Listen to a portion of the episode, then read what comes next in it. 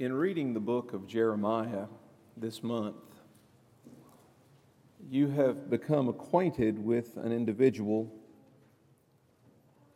who wanted to do the will of God and yet felt inadequate.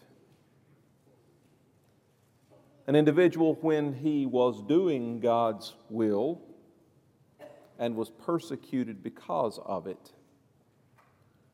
wanted to stop. And as we'll notice in our passage this morning, an individual who questioned God, who did not understand why certain things were taking place, who was unclear about what was happening and why. As we see in our study of Jeremiah chapter twelve, the passage directs us to follow the Lord even when we don't understand. You and I have a general concept that we believe is best. And yet our experience teaches us that what we think should happen does not always happen. The person who is most qualified for a promotion does not always get the job. Just because you have the most experience, just because you're the hardest worker, does not mean that you will be rewarded. The person who is honest is not always recognized. Just because you do the right thing does not necessarily mean that others will treat you with the appreciation that they should. And the person who faithfully serves God does not always escape tragedy in their life. Just because an individual is faithful and devoted does not mean that they will not face physical problems or relational problems or difficulties. And we recognize that although we want good things to happen to those who do good, we live in a world in which bad things happen to good people and good things happen to the wicked, and we don't understand. When those things that occur that are unjust, we complain that they are unfair. In our minds, by way our way of thinking, good people should be blessed and wicked people should be punished. But it often happens just the opposite. And we're left to question why the wicked seem to flourish when the good so often struggle. If you've ever pondered those questions, why do bad things happen to good people?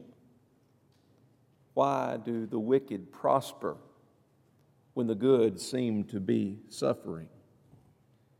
You're thinking about questions like Jeremiah thought about them. You're thinking like Job thought about them. You're thinking like Habakkuk thought about them. All of those individuals wanted to question God. They wanted to challenge God, although they believed God to be righteous, although they believed God to be good. They did not understand how bad things could continue to take place. But in the middle of Jeremiah's questions, God answers.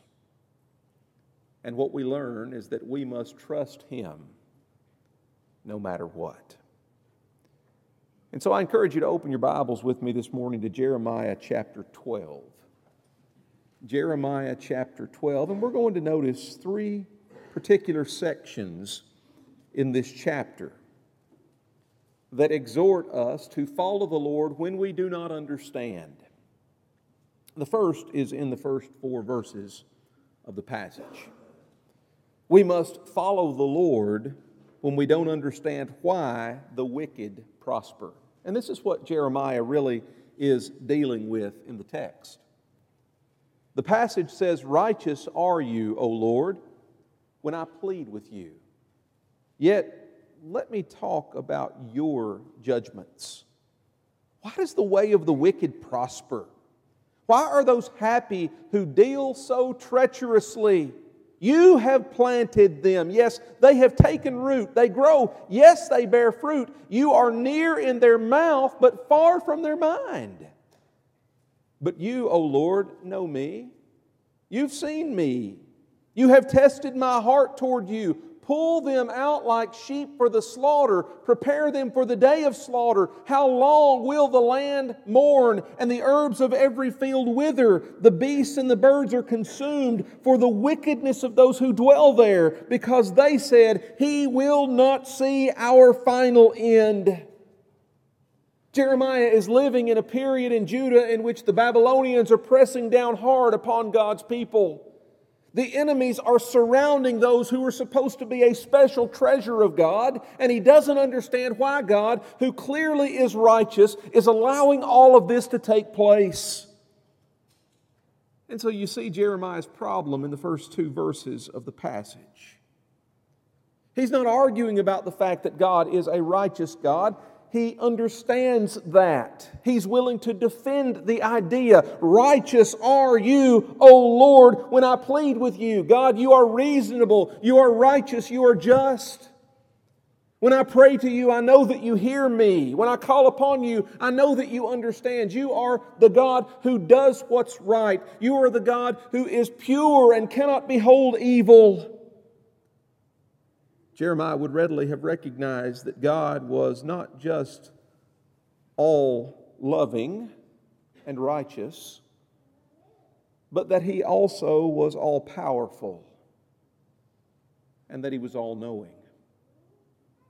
He understood that he served a God who had the ability to know all things. He understood that he served a God who had the ability to do all things, and yet he lived in a world in which the wicked prospered and the good were being punished, and he didn't understand why God failed to intervene. This is Jeremiah's problem. How is it that a God who is powerful and a God who is aware is unwilling to keep the wicked from prospering or the good from suffering? And just to make very clear what he's talking about, he goes on in verses three and four, and he says, "But you, Lord, know me. You have seen me.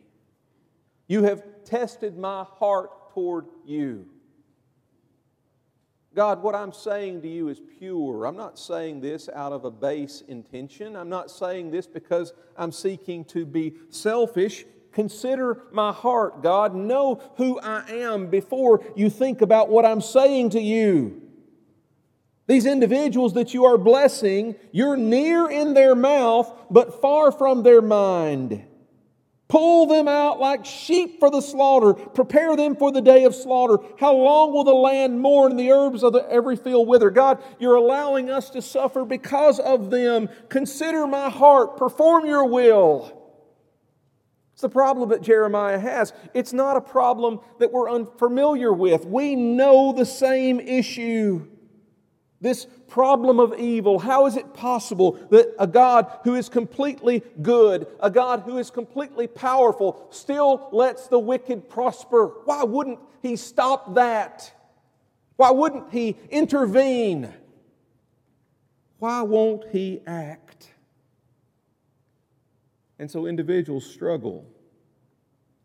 And some have gone so far as to conclude that the problem of evil actually shows that there is no God. And we're left to ask, how do you reconcile this? How is it possible for us to claim, on the one hand, that we serve a God who is sovereign, a God who is in control, a God who is not just in a position of authority, but who has the ability to do all things, who is always good and who is all-knowing, and at the same time, we know from our experiences that there are events where wicked individuals do seem to succeed, while the honest and the just and the good struggle. How is this concept compatible? As we go through Scripture, there are certain answers that perhaps might be useful for us. It's important for us to remember that God created this world for a purpose. His purpose was not so that those who are good would be exalted and so that those who are evil would be punished. That's not the ultimate purpose of the creation. The ultimate purpose of the creation is to provide an environment where man, in his freedom, would be able to seek the Lord. In other words, that you would have a choice. That you could either seek to do the will of God, or that you could, of your own volition, reject God. That you could seek to obey Him even when difficult, or that you could refuse to obey Him when advantageous. Scripture tells us that Jesus came to this earth for the purpose of bringing many sons to glory. The glory that Jesus brings us to is not glory that we receive here upon this earth. It is that heavenly reward that awaits after this life has ended. And so one way to reconcile the problem of evil is to understand the purpose for which God created. This world is, as some have said, a veil of soul-making. It is the place where you and I have the opportunity to seek the Lord, to grope for Him and find Him, though He is not far from each one of us, Acts chapter seventeen tells us. A world in which we have the ability to exercise our freedom of will, and others also have that same ability, and there are consequences that result because of that freedom. And a world in which even our difficulties, our struggles, and our trials help us to grow stronger. A world where the testing of our faith does indeed produce patience, James chapter one, verses two and three. How do we reconcile this problem that Jeremiah is struggling with? By realizing that this world is not all that there is, and by understanding that God will eventually make all things right. A point Jeremiah did not understand. Look for just a moment. Hold your place in Jeremiah twelve and go to Second Thessalonians chapter one.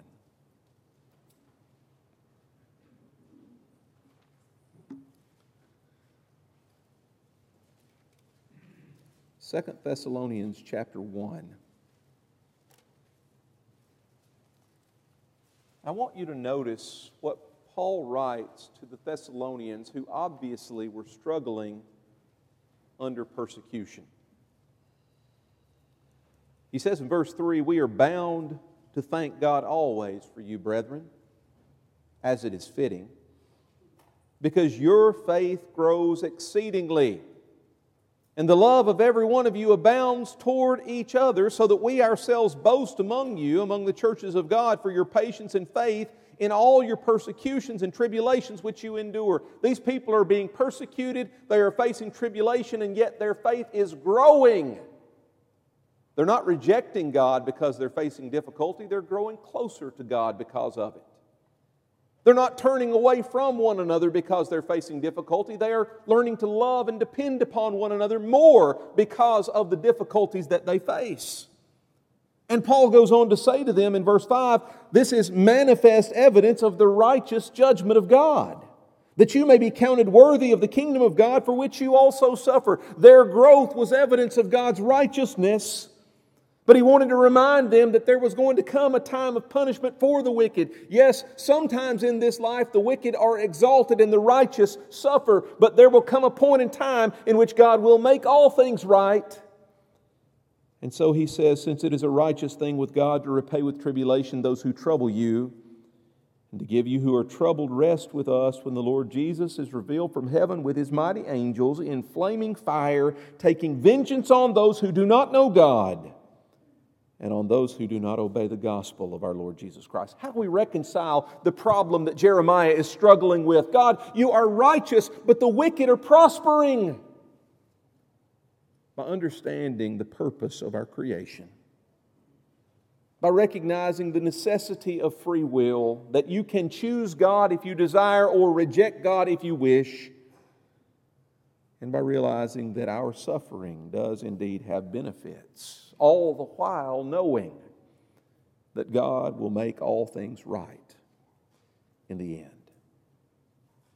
But what's interesting to me about Jeremiah chapter twelve is that it does not just record Jeremiah's question. He certainly did not understand, but it also records a response that God gives to him.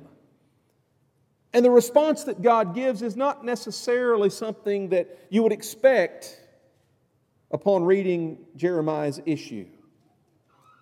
What God instead does is to begin to tell Jeremiah, here's how you remain faithful, even in your doubts.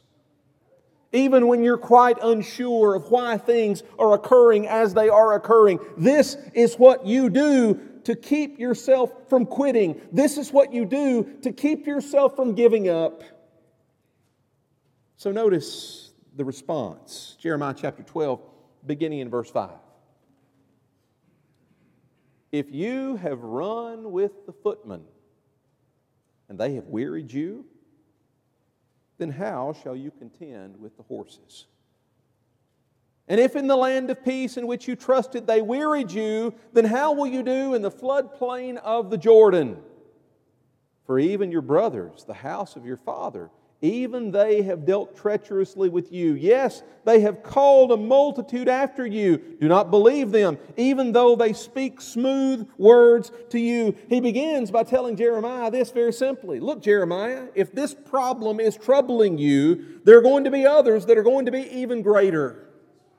Don't quit when times get difficult. And herein lies our great challenge. We wrestle with a problem like the problem of evil. And we think this, no doubt, is the greatest problem that could ever exist. That was what Jeremiah was doing. And what God says in response is not an answer to Jeremiah's query. It is instead a statement that shows Jeremiah how little he actually knows. Jeremiah, if you've run with the footmen, if you really think that this question is the most difficult one to resolve, what are you going to do when you face an even greater one? If you think that because of the freedom that individuals experience, that a wicked person succeeding and a good person being punished is the greatest challenge to the existence of God, what are you going to do when a real tragedy strikes in your life?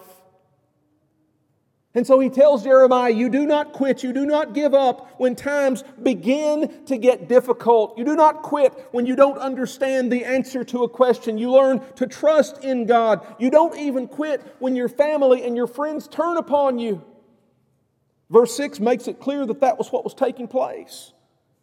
Even your brothers, the house of your father, even they have dealt treacherously with you. Jeremiah, things are going to become even more complicated because your own family members are going to turn their backs upon you. Will you give up then? They'll call a multitude after you. Don't believe them, even though they speak smooth words to you. Don't quit when things begin to get difficult. Don't quit when family and friends turn upon you. Or thirdly, don't quit when it seems that God has forsaken you. He goes on in verse seven and he says, I have forsaken my house. I have left my heritage. I have given the dearly beloved of my soul into the hand of her enemies. Here's Jeremiah saying, God, we're your people. And God is saying, I have left my people because my people have left me. And how many times do individuals in the trials of life throw their hands up in the air and say, God is no longer with me, I must quit? It's even reminiscent of Jesus hanging upon the cross. My God, my God, why have you forsaken me? And yet we know God had not. And God's willingness to allow the Babylonians to punish the people of Judah was not forsaking His people. It was teaching His people. Don't quit when it seems that God has forsaken you. Don't quit when God's people don't act like they should. Look at verses eight and nine. God says of His people, "My heritage is to me like a lion in the forest. It cries out against me, therefore I have hated it. My heritage is to me like a speckled vulture. The vultures all around are against her. Come, assemble all the beasts of the field. Bring them to devour." Are there times in which even Christians don't act like they should? There are, aren't there? When individuals who ought to know better, when individuals who ought to honor God by their actions or their words don't talk like Christians should talk, don't live like Christians should live, and sometimes individuals become so disgusted and discouraged, they're ready to quit. If those people are going to act that way, I want no part of them. And yet God is telling Jeremiah, Jeremiah, that's no reason to give up. My people are going to act like lions. They're going to stalk one another. They're going to act like vultures. They're going to pick one another apart. But you don't give up. You don't quit. You don't quit when times are difficult. You don't quit when your family and friends turn upon you. You don't quit if it seems God's forsaken you. You don't quit when God's people fail to act like they should. And you don't quit even when individuals fail to use God's blessings appropriately. In verse ten of the passage, he says, "Many rulers have destroyed my vineyard." When the word vineyard is used in Scripture, especially in conjunction with God, it's talking about the blessings that God continues to provide for His people. He says, "The rulers have destroyed my vineyard. They have trodden my portion underfoot. They have made my pleasant portion a desolate wilderness." There's no doubt about the fact that God has provided blessing after blessing for His people. And yet we take those blessings for granted. And we act as if they have no bearing or significance. Don't quit. Even if you don't understand how to remain faithful, you don't give up. He adds in verse eleven that you should not give up when people around you become indifferent.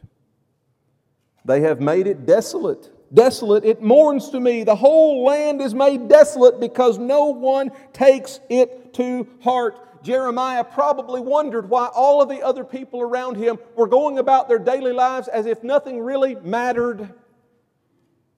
How is it possible for individuals to conduct themselves as if what the Lord has said is insignificant? Is it easy for us to join in that complacency? Certainly it is. But God tells Jeremiah, you don't quit.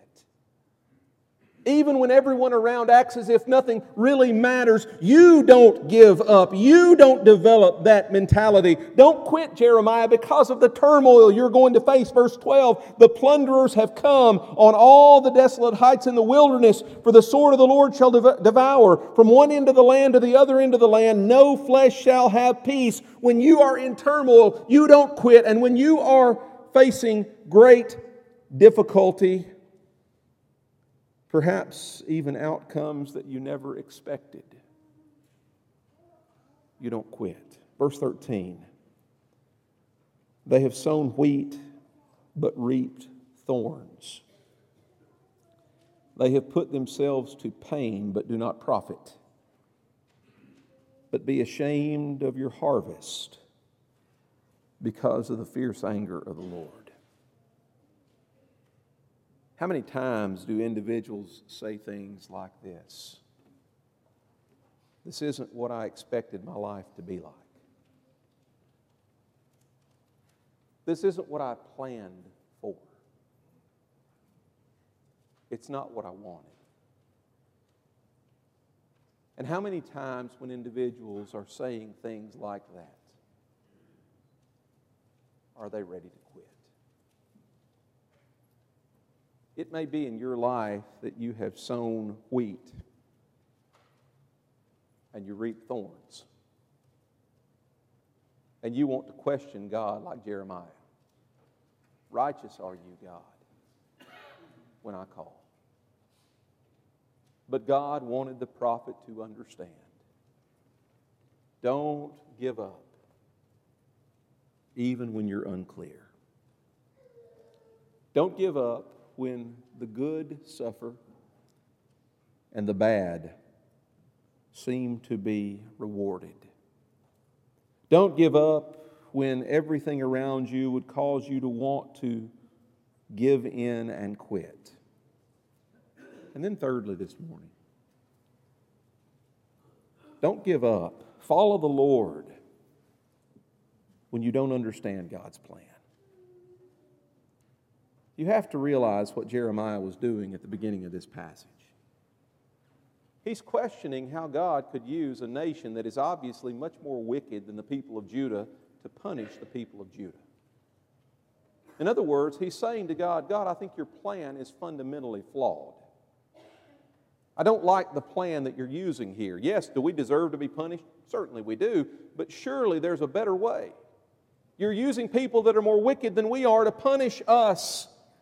He did not understand the plan of God, and so he says in verse fourteen, and this is Jeremiah's, uh, the conversation continues, the Lord is saying, thus says the Lord, against all my evil neighbors who touch my inheritance, which I have caused my people Israel to inherit, behold, I will pluck them out of the land and pluck out the house of Judah from among them. God says, Jeremiah, I have a plan. I will take care of what's going to happen. The nations that are bothering my people, I'll take them from the land as well. I'll pluck my people from the land. I'll pluck the enemies from the land. I will remove all of it at my will. But then he says something else. Verse fifteen. It shall be after I have plucked them out that I will return and have compassion on them and bring them back. Everyone to his heritage, and everyone to his land. This is where Jeremiah doesn't understand. God, you're righteous. Why are you doing this? God says, I'm going to remove my people. I'm going to remove the enemies. But then I'll bring them back. Not just the people, but the enemies. And yet, he calls Jeremiah to trust. I want you to notice how the chapter ends. Look at verses sixteen and seventeen. The passage says, and it shall be, if they will learn. These are the enemies that he's talking about. If they will learn carefully the ways of my people to swear by my name as the Lord lives, as they taught my people to swear by Baal, then they shall be established in the midst of my people. But if they do not obey, I will utterly pluck up and destroy the nation, says the Lord. God's plan. Will His people be restored? Yes. What about those who persecuted the people? They have an opportunity for restoration as well. In other words, God's grace is available to all. The grace of God that brings salvation has appeared to all men. Titus chapter two and verse eleven. And in this passage, what we see as we walk through the text is that this graciousness is rewarded on the basis of submission. A few simple words that you find in verses sixteen and seventeen. If you'll notice at the beginning of verse sixteen, it shall be if they will learn. God is giving individuals an opportunity to hear His plan and learn it. We have that same opportunity today. Romans ten, verse seventeen, faith comes by hearing and hearing by the Word of God. But these individuals don't just have the opportunity to return, to learn. The individuals also have the opportunity to acknowledge. For the text goes on to say, to swear by my name as the Lord lives, as they taught my people to swear by Baal. There was a time in which the people of Judah were taught by their enemies, you acknowledge Baal as your Lord. God now calls them to acknowledge Him. We have to do the same thing. Without faith, it's impossible to please Him. He who comes to God must believe that He is, that He's a rewarder of those who diligently seek Him. We confess Him with our mouth, Romans chapter ten and verse ten. But the individuals also had to obey. For verse seventeen says, if they do not obey, I will utterly pluck up and destroy that nation. You have to do the same thing. You have to learn God's plan. You have to acknowledge God. You must obey God, obeying that form of doctrine to which you have been delivered. Romans chapter six, verses seventeen and eighteen. Obedience that includes submission to God in baptism. And we notice that God's plan is very clear, that reward follows obedience and that punishment follows disobedience. Are there things that we don't understand? Yes. Why do the wicked prosper? God, how is it that you have a plan and I don't understand that plan? Why shouldn't I quit? Why should I remain faithful? And God calls upon us to simply yield to His will. I mentioned to you last week that Jeremiah is one of the tragic figures in all of Scripture. I believe that. And yet, despite the difficulties that he faced, Jeremiah followed the Lord. He did not quit preaching God's message, even though he felt inadequate, even though he wanted to quit, and even though he did not understand. And you and I must not quit following the Lord even though we feel inadequate and even though we sometimes want to quit and even though we don't understand. How thankful we should be for the opportunity to submit to God's plan, to learn God's plan, to acknowledge our Lord, to obey our Lord. Just like the wicked nations that persecuted Judah, God is willing to restore us, bringing us back from our sins into a relationship with Him through His Son, Jesus Christ.